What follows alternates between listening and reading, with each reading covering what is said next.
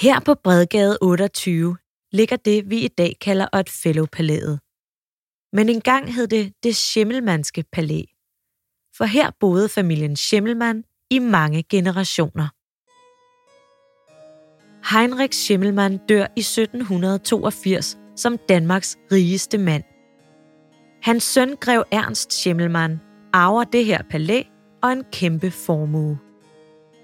Ernst Schimmelmann er ud over at være utrolig rig, også finansminister og meget magtfuld. Det Schimmelmannske palæ er kendt for fantastiske fester og et sted, hvor datidens store tænkere, kunstnere, kongelige og politikere mødes. Udover palæet og pengene, arver Schimmelmann også en geværfabrik, et stort sukkerraffinaderi og fire plantager i Dansk Vestindien. Hans geværfabrik sælger de våben, som slavehandlerne på guldkysten kan bruge som betaling for slaver i Afrika. Og med mere end 1000 slaver i Dansk Vestindien, er Schimmelmann den største slaveejer i Danmark.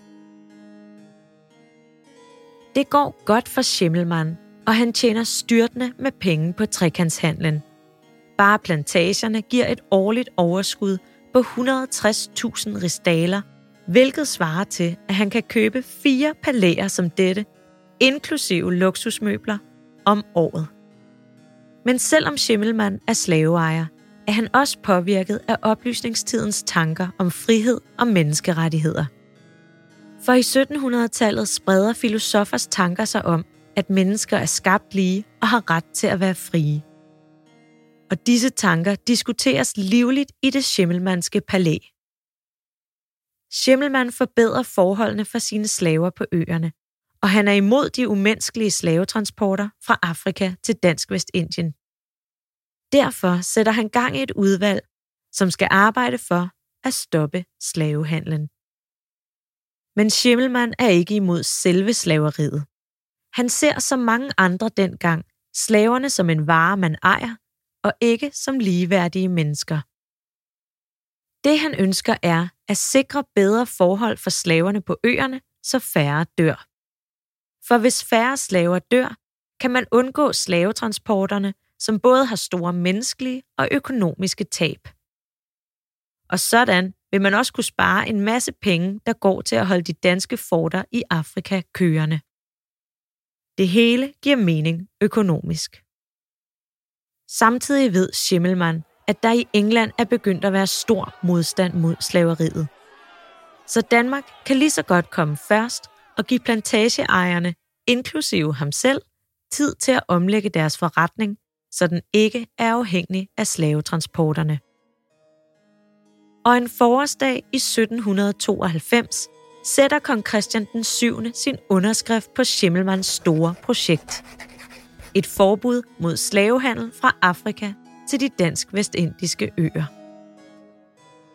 Sådan bliver Danmark det første land til at forbyde slavetransporterne over Atlanten. Men Schimmelmann og kong Christian den 7. har tilføjet en lille detalje.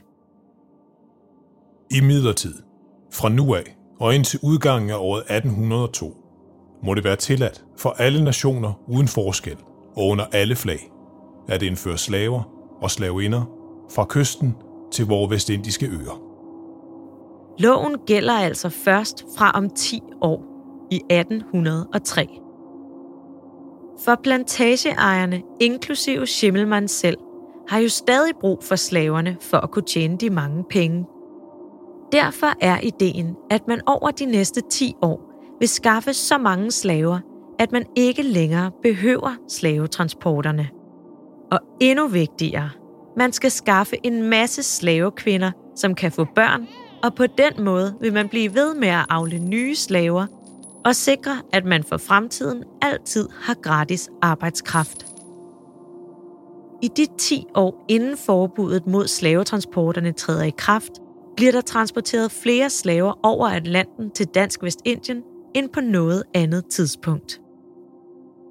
Den danske stat giver billige lån til plantageejerne, så de kan købe mange slaver, og giver præmier for hver slave, der bliver købt, og ekstra store præmier for hver kvindeslave. At opgive slaveriet er der ingen planer om i Danmark. Kun den risikable transport, der alligevel er en dårlig forretning. Men i sidste ende er det faktisk slet ikke Danmark, der kommer til at bestemme, hvornår vi skal afskaffe slaveriet.